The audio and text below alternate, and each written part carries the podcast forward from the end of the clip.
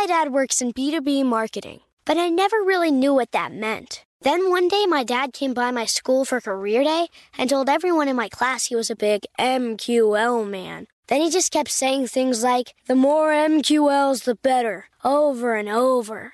My friends still laugh at me to this day.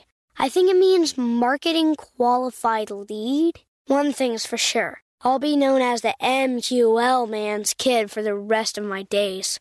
Why couldn't you just be a fireman or a lawyer? Why? You ruined my life, Dad.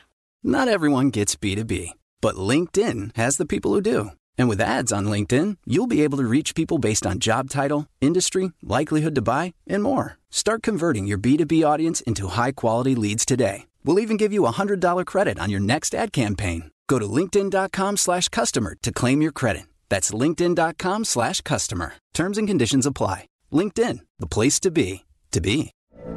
From BBC Radio 4, Britain's biggest paranormal podcast is going on a road trip. I thought in that moment, oh my God, we've summoned something from this board. This is Uncanny USA. He says, Somebody's in the house, and I screamed. Listen to Uncanny USA wherever you get your BBC podcasts, if you dare.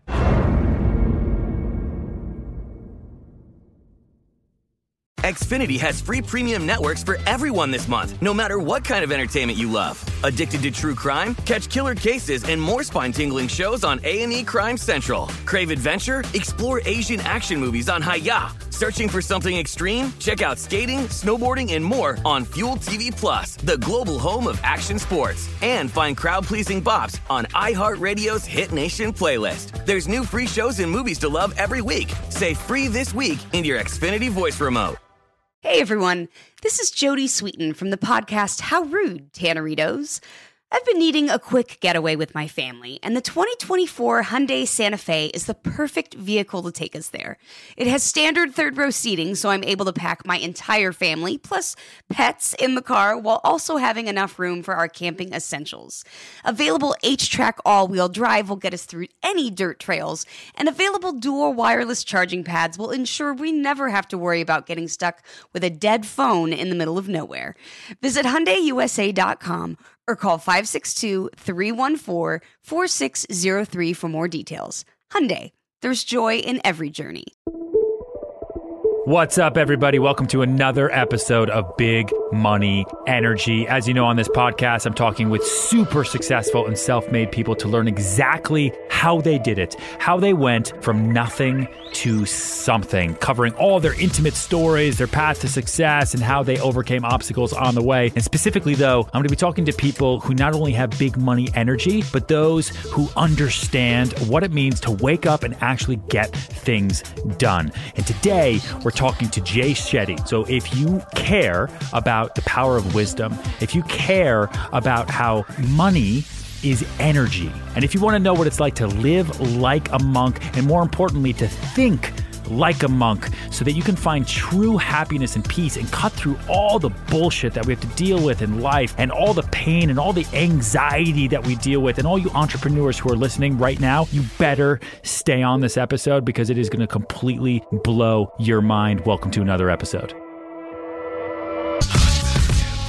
Today is a very, very special day because I'm sitting down with none other than the Jay Shetty. Jay, thank you so much for coming in. Ryan, thanks for having me. This is awesome. Yeah. Now, if you don't know who Jay Shetty is, then you probably don't have a phone or a computer. You're definitely not on Facebook. you probably don't read books. Um, I, you might not even have a pulse. I, I, don't know. But I'll tell you, Jay Shetty is an Indian British internet personality, uh, podcaster, author, award winning storyteller. He's a former monk, which I find really interesting. And he has a lot more patience than I ever will have. He's interviewed some of the most amazing people in the world, like Deepak Chopra, Russell Brand. He's been on the Ellen DeGeneres show, Forbes 30 under 30, total game changer. You had a video on Facebook that was watched by 360 million people. Were you, were you naked and dancing? No, I've seen the video. there were a lot it. of cats. No. Yes, yes. cats naked Dogs. and dancing Yeah. with Will Smith. That is what you need. And Ellen, right? That's what you got to do. Uh, I want to know how you create some of the greatest content in the world. And o- overall, you have an insane amount of energy, which I really, really care about. And I think in the world, there are two types of people. You know, everyone can be a hard worker, everyone can be good or or bad, but you either wake up every day determined to get shit done and have great energy, or you don't. You're either making things happen or you're waiting for things to happen. Uh, and you are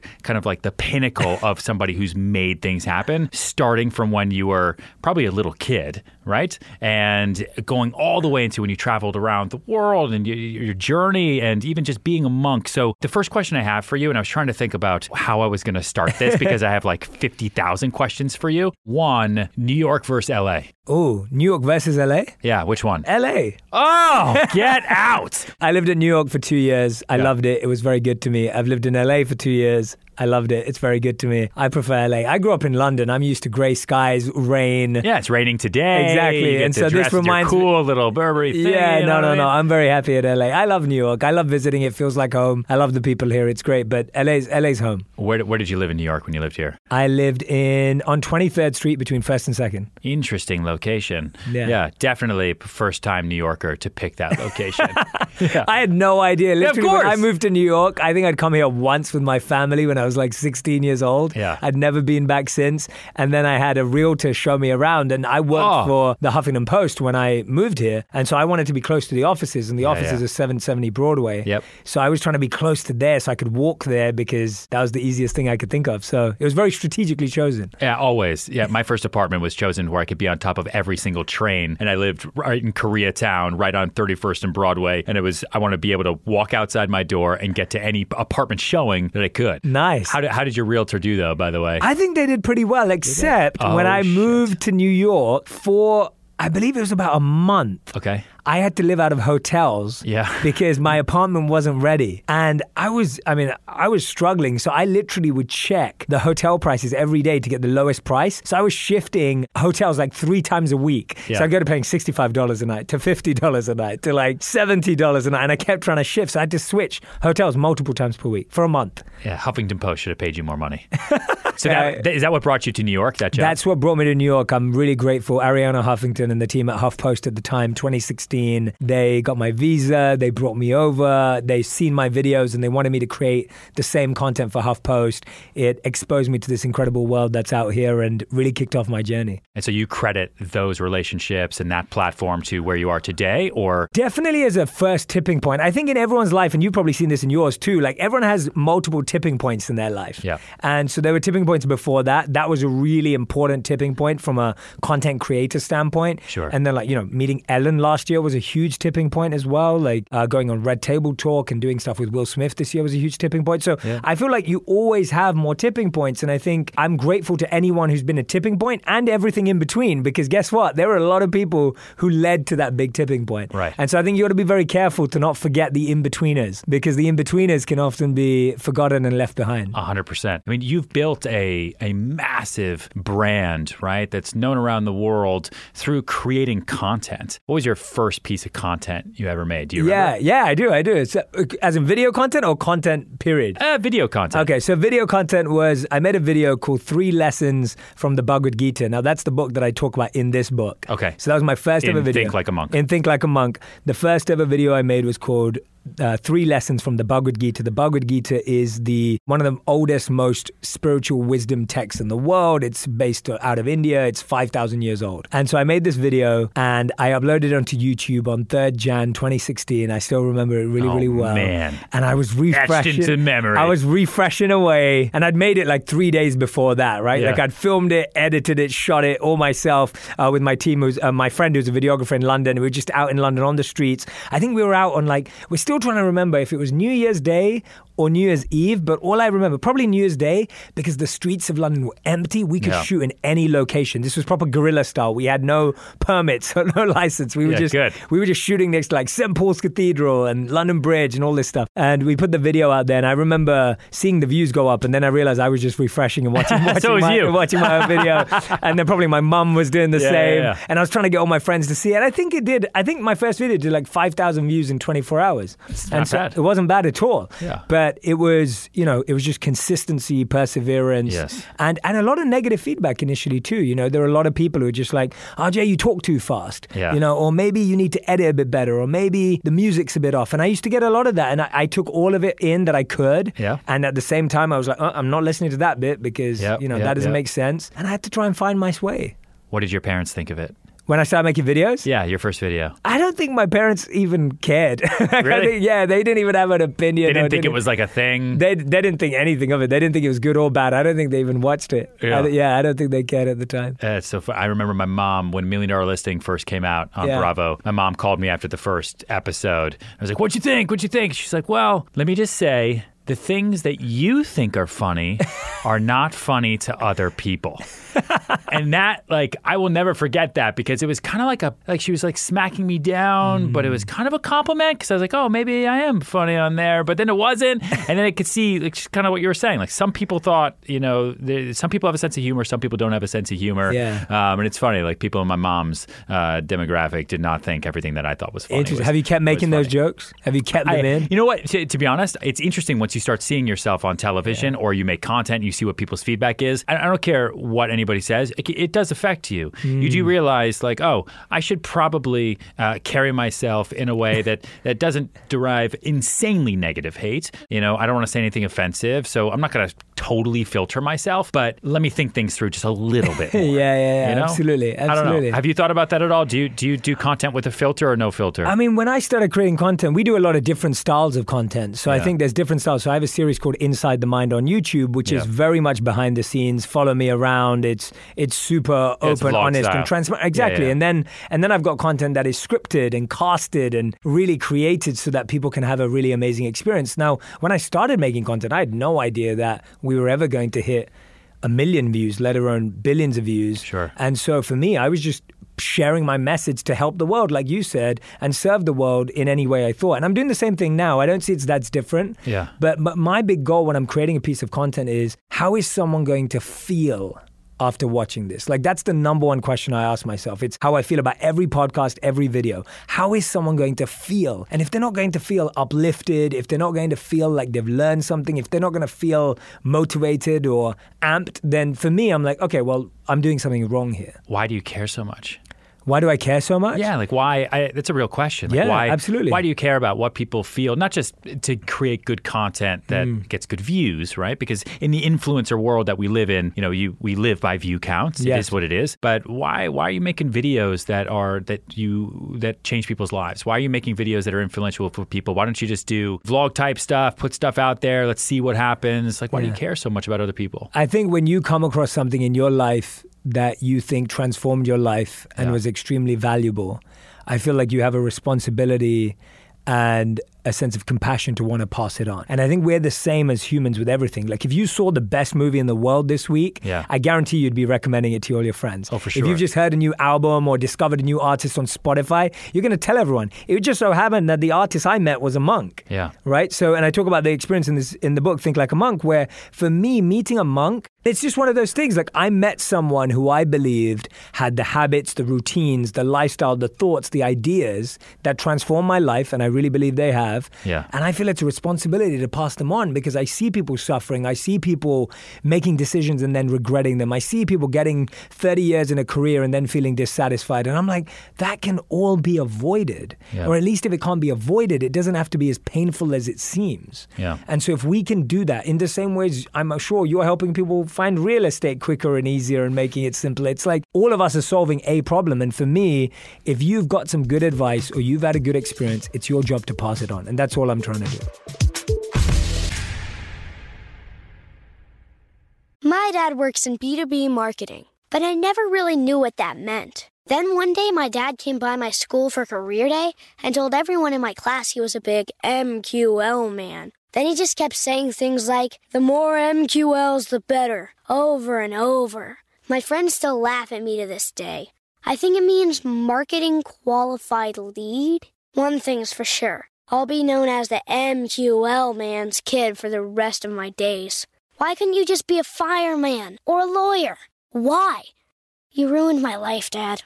Not everyone gets B2B, but LinkedIn has the people who do. And with ads on LinkedIn, you'll be able to reach people based on job title, industry, likelihood to buy, and more. Start converting your B2B audience into high quality leads today. We'll even give you a $100 credit on your next ad campaign. Go to linkedin.com slash customer to claim your credit. That's linkedin.com slash customer. Terms and conditions apply. LinkedIn, the place to be, to be. From BBC Radio 4, Britain's biggest paranormal podcast is going on a road trip. I thought in that moment, oh my God, we've summoned something from this board. This is Uncanny USA. He says, Somebody's in the house. And I screamed. Listen to Uncanny USA wherever you get your BBC podcasts, if you dare.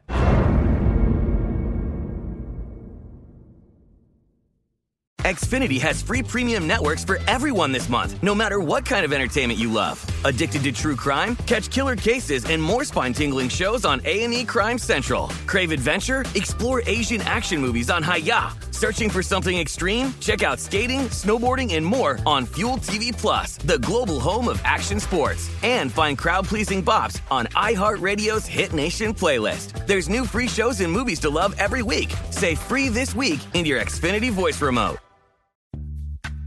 Snagajob is where America goes to hire, with the deepest talent pool in hourly hiring. With access to over 6 million active hourly workers, Snagajob is the all in one solution for hiring high quality employees who can cover all your needs. On demand, temp to hire, part time or full time.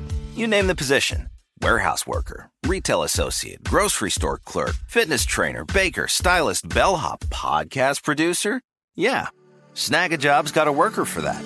With our easy to use platform, you're able to seamlessly post and fill available positions quickly with a dedicated customer support team to provide all the help you need along the way. Kind of nice knowing you have a talent pool like that in your own backyard, right? Snagajob is the partner you need to keep your business running smoothly. So visit snagajob.com or text snag to 242424 to talk to an expert. Snagajob.com, where America goes to hire. What was your first impression of, of the monk? Tell me about the monk. So my first impression was here's a guy with a thick Indian accent. Yeah. He's wearing robes. He's got a shaved head. He does not look cool. He's not trendy. There's nothing about him that's attractive. I'm going to get really bored in this speech. I'm going to go to a bar afterwards and it's going to be great. And I've just got to sit through while my friends go through this pain, right? Like that's my first experience because Sure. I'm a kid growing up in London who thinks he's really cool, listens to rap music. How old were you? Uh, I was 18, and I think I'm like the best thing ever. Yeah. And what am I going to learn from like some monk who went from nothing to nothing? And you know, like what's he going to teach me? Sure. And that's what I love about writing this book now is I was the person who looked at that monk and looked at probably even this title and go, oh, what am I going to learn from this book? Yeah. What am I going to learn? And it's like that skepticism that it's so ironic when you take that skepticism and it gets turned into like this amazing belief system where you're like, oh wow, like I learned so much from that one hour that he spoke that I was so inspired that I was almost surrounding him like he was the CEO of Apple or something and wanting to shadow him and spend time with him. And and I think this is just a, a lesson that I feel for anyone and everyone. It's like when you get in, I'm sure there's a ton of people who approach you or inspired by the work you do and would love to spend time with you. But maybe they're not saying the right thing. Maybe they're not doing the right thing. Maybe they're not getting the access because someone else had a better way of getting through to you.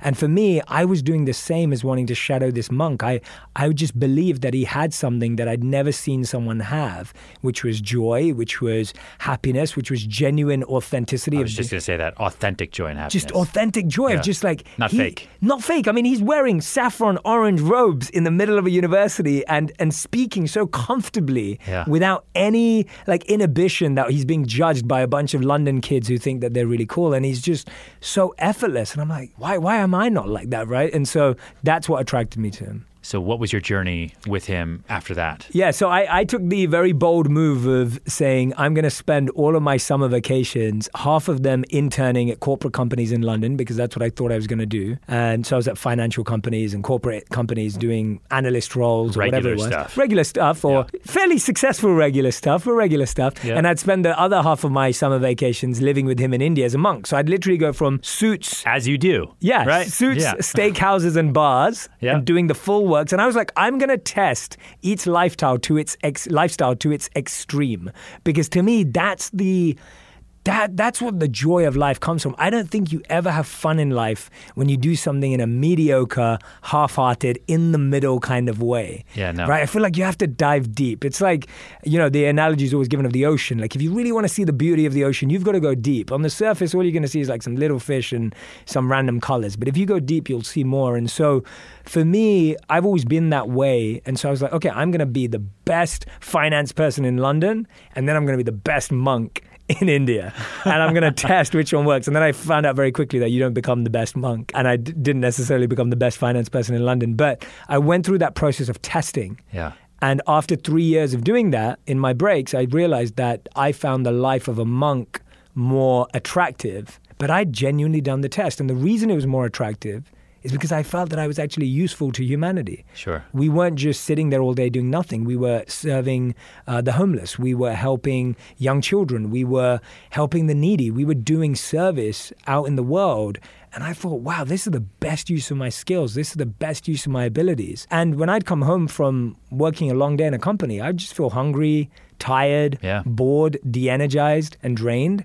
And I was like, I don't want to feel like that. Every time I'd come back from the ashram, I'd feel like I'd found my purpose. How did that affect your relationship to material goods, though, and to money and to success? How do you go from London banking world to uh, living with the monk to coming back to London and then going to New York and then going to LA and still having to make money and Yeah. create content for a living and write a book and do the tours and all the things you do? How are you okay with that? Yeah, absolutely. And I think when I first came back, it took so much time to reintegrate and to recalibrate like what my mind said about these things. Yeah. So I learned this beautiful principle as a monk, which I think I've got to I've had an opportunity to play with and experiment with more since leaving. So we learned about how nothing is inherently good or bad. It's given a it's given meaning and purpose by how you use it. Sure. So we know that, right? This microphone, it's it's inherently neutral. It's not good or bad, right? You can either speech, uh, hate abuse, and Yeah. violence and racism, or we can use it for talking about what me and you are talking about. Yeah. And that's a choice. And so similarly, I think we've either tried to idolize or demonize things. Money's one of them. People either idolize it or they demonize it. So they go, oh, money is everything. Money is God. Money will change your life. And then the other option is, no, no, money's evil. Money will make you bad. If you're rich, you stab people in the back. And so we're very good at, as humans, as labeling stuff as idolized or demonized. Completely. And actually, it's neutral.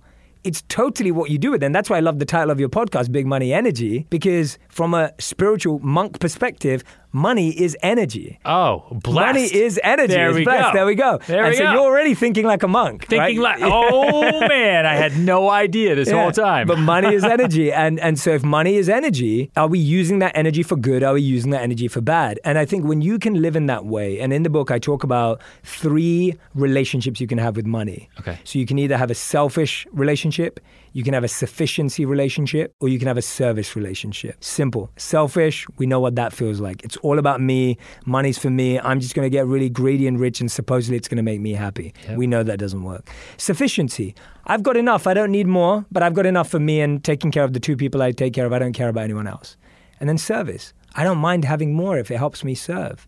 Yeah. And and I don't mind creating more opportunity if it helps me serve. And so for me, the way I've been able to do it, and it took me a while because I grew up in a family where we always said we had just enough money. And so the mindset was always like the amount of times in my teens where I had zero in my bank account because I had just enough. I always had just enough to make the purchase and then I'd be back at zero again. And I realized I was like, that's just not a healthy relationship with anything. It's like me saying, I have just enough love for my family. Sure. I have just enough love for my wife. That doesn't make sense. just enough gas, just, Just enough, gas. Exactly. Just Yeah. enough gas. Great example. Yeah. Like just enough. Yeah. And I have just enough data. I have just Yeah, enough. Exactly. Like no one wants just enough. And so I had to really remold my relationship with money and with success and with achievements to realize I was simply an instrument, to realize that I was doing it for service. And guess what? Hey, I'm not pure. Like I'm not saying 100% of my life is just lived for others. I need significance.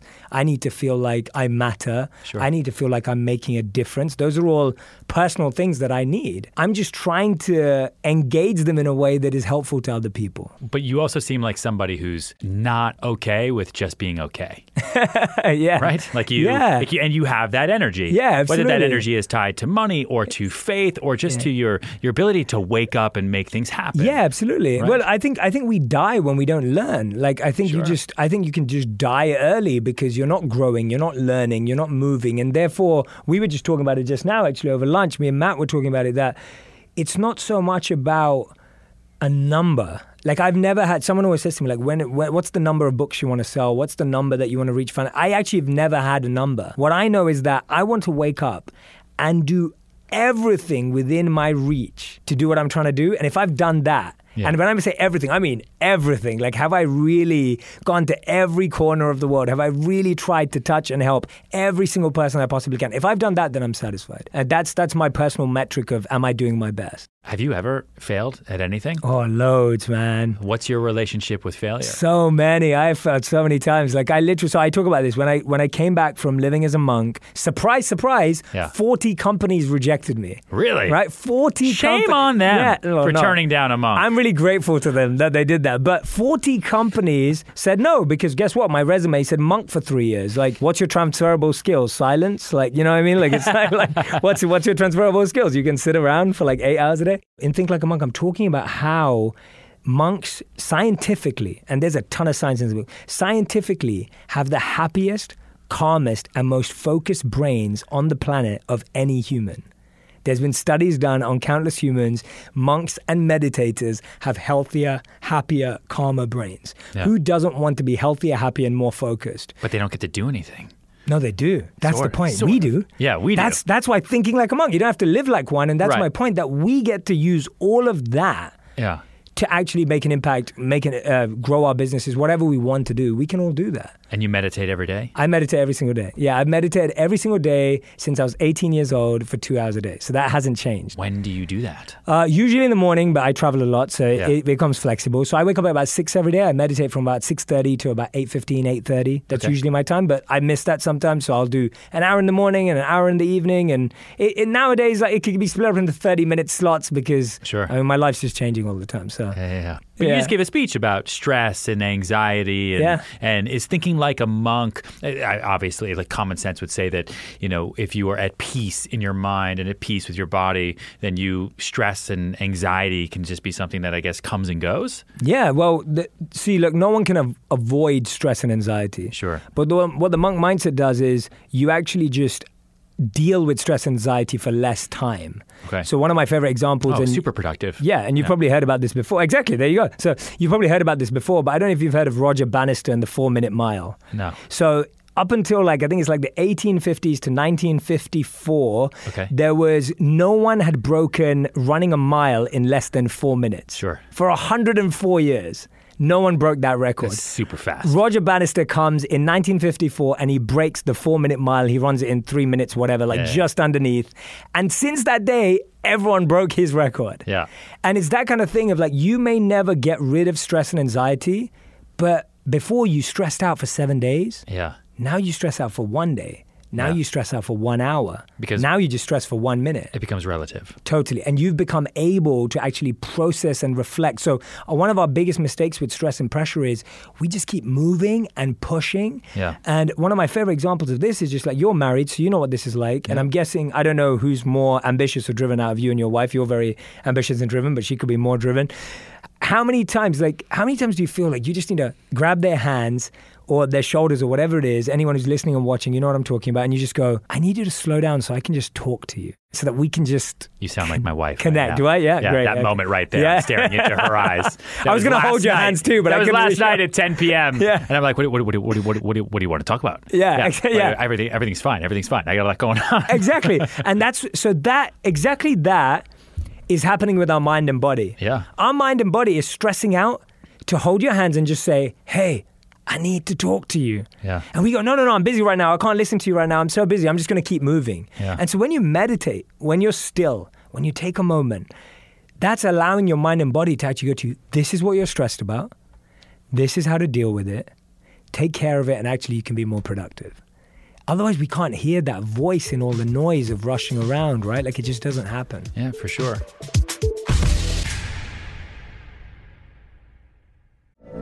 From BBC Radio 4, Britain's biggest paranormal podcast is going on a road trip.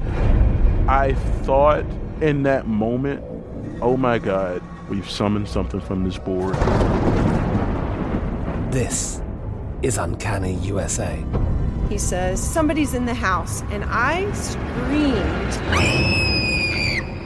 Listen to Uncanny USA wherever you get your BBC podcasts, if you dare.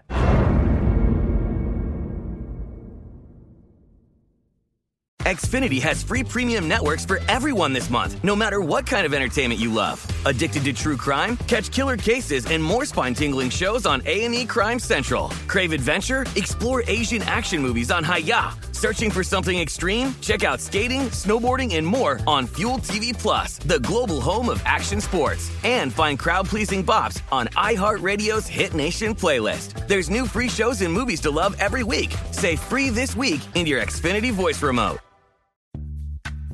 Snagajob is where America goes to hire, with the deepest talent pool in hourly hiring. With access to over 6 million active hourly workers, Snagajob is the all in one solution for hiring high quality employees who can cover all your needs. On demand, temp to hire, part time or full time. You name the position warehouse worker, retail associate, grocery store clerk, fitness trainer, baker, stylist, bellhop, podcast producer.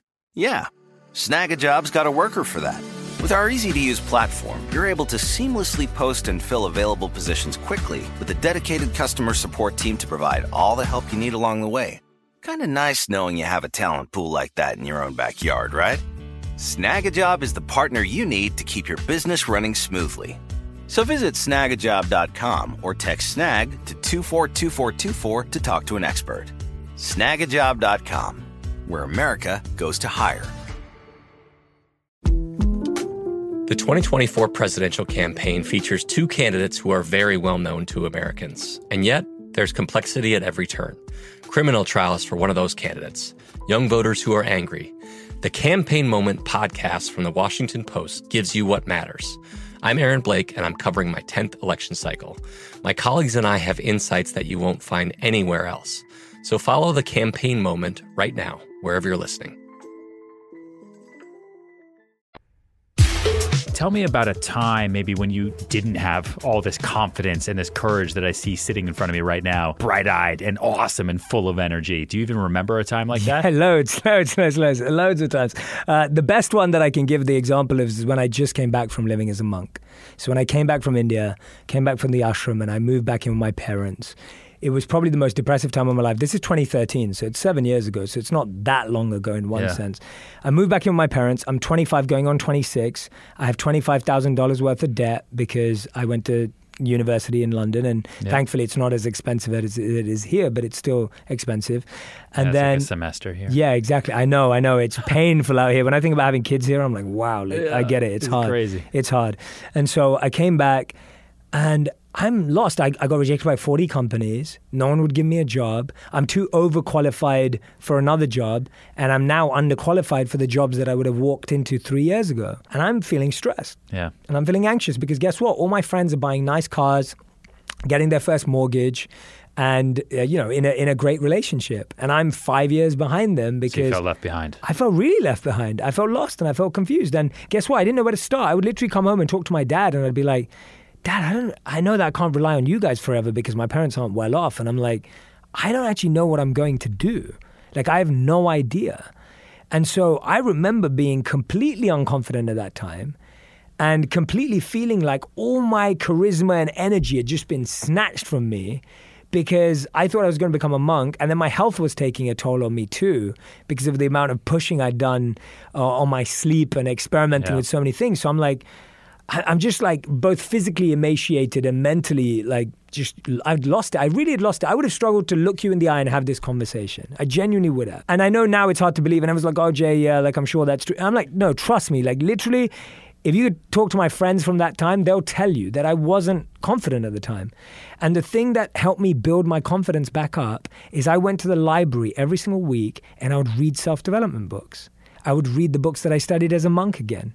I was so deep into like, what do I need to learn? What is it that I don't have now that's going to help me feel confident again? I had to write 40 individualized, personalized resumes to finally get a job at Accenture that I broke into. And guess what? I was 26 and everyone was 21. Yeah. So I was already up against everyone who was younger than me who just come out of college. Yeah, but you were a monk. I was a monk. Like, It screw helped. those 21 It year helped. olds. It helped. You know? It did help. It did Yeah. help. And and what it helped with, and that's why those three years I call them monk school. Yeah. And the last seven years have been the exam. And I've passed the exam so far because everything I learned as a monk does prepare you for the life we all lead. Yeah. So actually, I got to test all of it.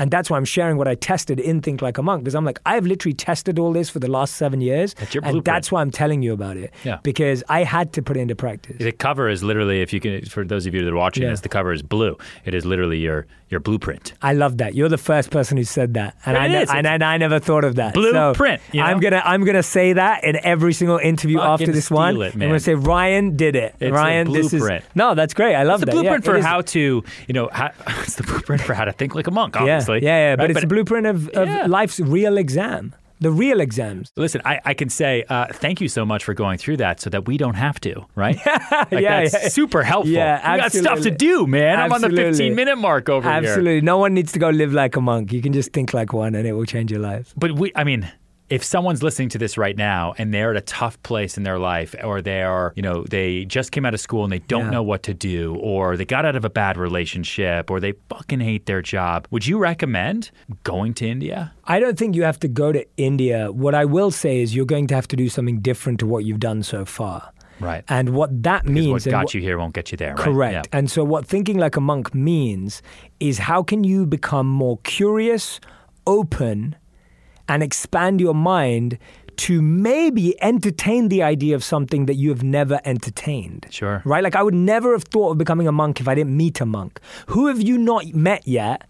Yeah. That could inspire you to do something you haven't done yet. I love that. Right? I, uh, when people ask me what, what my job is, I say my job is meeting five new people every day. I love it. There That's you it. go. I don't sell houses, right? Yeah. How, selling houses for me and selling buildings and everything we do, and even making content and all that stuff is it is the the byproduct Yes. of what happens when I Ryan Serhant happens to meet people. Yeah. I know how to sell real estate, so when I meet people, I instinctually say.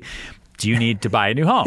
Right? If I had your life, I would do what you're doing, or maybe Yeah. something totally Yeah, different. exactly. Um, uh, and meeting more people on a planet full of seven billion of them, right? I think is is is our lifeblood. Like that's our job. I, I want to ask you one more question Sure, before, man, before we finish. Yeah. Is I because now I have you in my mind, uh, living on 23rd and First, between First and Second. Yeah. Trying to manage even before that your hotel bills, 50, 60 bucks a night. That's crazy to me. Even sitting, seeing you sitting here and what I know of you over the last couple years, the fact that you were ever at that point with money, right, and with your own success in your life, like how did you go from nothing to who you are today. What was that journey? And I know it took a long time. It took Yeah. a lot of hard work, but but like, what is that? What is that mechanism? Like, what did you do differently? Yeah. I decided that whatever I was going to do, I was going to get really world class at it. Okay. So I wasn't it wasn't good enough to be an okay public speaker. Yeah, you're not okay with being okay. Yeah, I was going to go out and become one of the best public speakers in the way that I saw what best meant. So Yeah. that means I was studying stand up comics. It means I was studying the best speakers of all time. It meant that I was trained from 14 to 18 at public speaking and drama school because my parents forced me to go. I want to really become same with social media. I don't just want to be okay with social media. I need to really become and excel at it. And so for me that's the second step and I think that's the difference between following your passion and actually investing in it. And It's actually also living with focusing on it. conviction. Yeah, living with conviction. So that was a big part of it. The sec- and then when you've done that, so much more opens up. Yeah. We don't realize that when you genuinely excel at something, when you put yourself in the upper group Yeah. of a expertise, that naturally opens up connections, network, because everyone now all of a sudden is confident to say, "Hey, oh, have you met Ryan? Yeah. Did you know that he sold that property worth whatever it is?" It's like, "Oh yeah, now now you should meet Ryan, right?" Yep. You've got you get recommended more. So that was one thing. The second thing I did was I've always, like you said, built relationships and I would never ask unless there was a very clear ask and there was a very specific ask, and that person was the most specific person to ask for that. I think half the time we ask for stuff, we're asking the wrong person at the wrong time. Yeah, for and my sure. point is a good ask is asking the right person for the right thing at the right time. Yeah. And if those three things don't align, don't ask. Right? I, I've never not followed that principle. So if I wanted to ask Ryan for a favor, I would wait till he was the right time and it was the right person and it was the right thing I was asking for. So I remember at one point. You can ask me whatever favors you want. I appreciate Yeah, that. Don't worry about it. I remember at one point I emailed a hundred people the day after I decided that I wanted to be an entrepreneur, and I was like, "Hey, these are my skills. This is what I think I could do for you. This is how we could work together. What do you think?" Yeah. Right. And so it's like I went all in and asked a ton of people how I could support them. That year, when I first became an entrepreneur, I tested seven different revenue streams. And there were two things I was testing which one did I enjoy and which one worked? Yep. And I wanted to find the ones that matched. So out of the seven. It's hard. That is hard to do. Yeah. It's But- so hard to do. Yeah, do. and we test seven. Out of the seven, all of them worked financially. I only enjoyed four of them, which became the bedrock of what I did. So one of them was my group coaching program online. So I have my coaching program Genius, where we have thousands of amazing members from over 140 countries that every week are learning with me and I'm live with them, coaching them, training them, guiding them. And it's been the most fulfilling thing that we've done. We even have meetups now Nice. in 100 cities in the world. So we have groups of people meeting up every week without me there Yeah. and they're discussing these themes, networking, building enterprises, and growing together. So that was one of them. The second thing that uh, came out of it was videos. I love making videos, and Facebook finally kicked in with its ad strategy in Yeah, sure. 2018. So, so that's been great. And then I had my uh, podcast. We launched my podcast. I love interviewing people. It's given me a great excuse, like you said, to sit down with people Yeah. I wouldn't otherwise. And then fourth, we have my book. So I chose things that I love doing, the process, and that it worked. And that was a big part of it. So for me, it's always been about rapid growth, try everything, test everything, make mistakes along the way, and just keep moving. And as soon as you find yourself being uncomfortable and you don't like something, you Move don't have to do it anymore. Like, don't put your, I don't want to make money doing stuff I hate. Yeah. I just don't want to do that. And, and, and that means I've got to test more of what I love. So I've got to work harder on that front. I have uh, just a few final questions that I want to ask you. Yeah. Um, that I, this helps me get to know you just a little bit better, and I think everybody else. What's your favorite movie? Ooh, okay. My favorite movie is The Prestige by Christopher Nolan. Oh, that is such a good. Yeah, yes. it's amazing. That is Yeah. a good movie. Hugh Jackman, Christian Yes. Bale, Scarlett Johansson. Yes, it is man, man. amazing. Christopher Nolan. That is Yeah. a great, great movie with the light bulbs when they're turning on and everything. Yeah, it's got like Tesla. It's got a bit of history in it. yeah, It's yeah. like yeah, yeah, it's That's cool. so funny. Yeah, that's my favorite movie of all time. 2006. It's on the IMDb bucket list of Yeah. movies. It came out at the same time The Illusionist came out at with I Edward love that Norton, movie too. which is great. That's and they a came out at the same exact time. It's like Hollywood always does this, right? They come up with an idea and they're like, "Oh, we got to do it." Yeah, those." that's a really good movie. yeah, Yeah, Illusionist yeah, is yeah, great, but The yeah. Prestige is a little bit, and Christian Bale. Oh, I just yeah, Prestige. Yeah, Christian Bale is my one of my favorite. I've got two favorite actors, probably Leonardo DiCaprio and Christian Bale. Yeah. What's your favorite quote? Ooh, my favorite quote. That is a good question. Yes, it's probably from the Bhagavad Gita. Oh no, no. Ooh, oh god, I've got a debate. Yeah, okay, from the Bhagavad Gita it says, "Better to live your life imperfectly than to imitate the life of someone else's perfectly." What's your favorite artist right now to listen to? Right now? Yeah. I'd say the person I listen to most is Drake. Yeah. I'm a big Drake fan. Yeah, same. I, I can listen to Drake in the gym, in the car. Yeah. I absolutely love listening That's to all we Drake. listen to in the gym. It's Yeah. always it's I- like I- Drake, Future, and then Drake plus Future. Yeah, yeah, You know? exactly. It's Yeah, like every song. Yeah, I say Drake. I, I'm a big, uh, I'm a big believer too. I like Justin's new album. I'm a big fan of Justin Bieber. So yeah, little changes. yeah, yeah, it's good. great. It's a good album. Well, this has been awesome. Yeah, man. this has been great, Thank you so much for coming. Yeah, I can't wait book, till- Yeah, I think like a monk. By the time this comes out, it'll be out everywhere. You are everywhere. Where else should people find you? Find me on Instagram. Find me on YouTube. Find me on Facebook. Wherever you are, I'll, I'll try and be there. Yeah, good. And Yeah. find all the wisdom, man. You are the best. Thank you so much for Thank you, coming on, Ryan. I, hope- I can't wait to interview you, man. It's gonna Yeah. be fun. I'll let you know when Thank I'm in LA. man. Absolutely, please. If you're ready to take action today based on Jay Shetty's entire blueprint for how he got to where he is, go to bigmoneyenergy.com slash podcast to download an action plan I put together for you, as well as the show notes. That's bigmoneyenergy.com slash podcast. Find more podcasts like Big Money Energy on the iHeartRadio app or wherever you get your podcasts. Big Money Energy is hosted by me, Ryan Serhant, and it's produced by Mike Coscarelli and Joe Loresca, and executive produced by Christina Everett.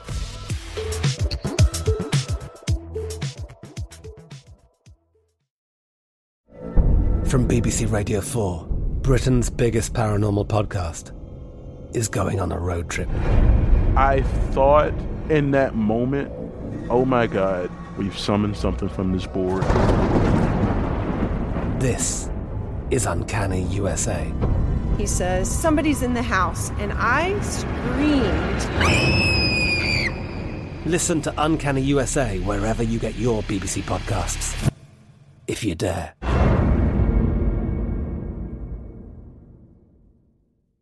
Xfinity has free premium networks for everyone this month, no matter what kind of entertainment you love. Addicted to true crime? Catch killer cases and more spine-tingling shows on A&E Crime Central. Crave adventure? Explore Asian action movies on Hi-YAH. Searching for something extreme? Check out skating, snowboarding, and more on Fuel TV Plus, the global home of action sports. And find crowd-pleasing bops on iHeartRadio's Hit Nation playlist. There's new free shows and movies to love every week. Say free this week in your Xfinity voice remote. Are you still searching for your perfect place to call home? Well, now is the time to buy at Fisher Homes. If you're looking to move in before the end of 2024, May could be your last opportunity to start building your dream home and close before the year's end. If you're hoping to move in even sooner, Fisher Homes also has homes that are move in ready and waiting for you, where you can start enjoying the benefits of homeownership even faster. Schedule your personal tour with a new home advisor today at FisherHomes.com and make this spring the season you find your perfect home sweet home. If a new house is on your wish list in the next five years, grow your savings faster and experience your dreams with an Ohio Homebuyer Plus account from Kemba Financial Credit Union. A savings account specifically designed to save for a new home where you can earn 7% APY, a $500 matching bonus, and a $1,500 mortgage closing cost credit. Learn more at Kemba.org. Offer expires March 31st, 2025. APY equals annual percentage yield. Restrictions apply. NMLS 292230. Equal housing lender. Federally insured by NCUA.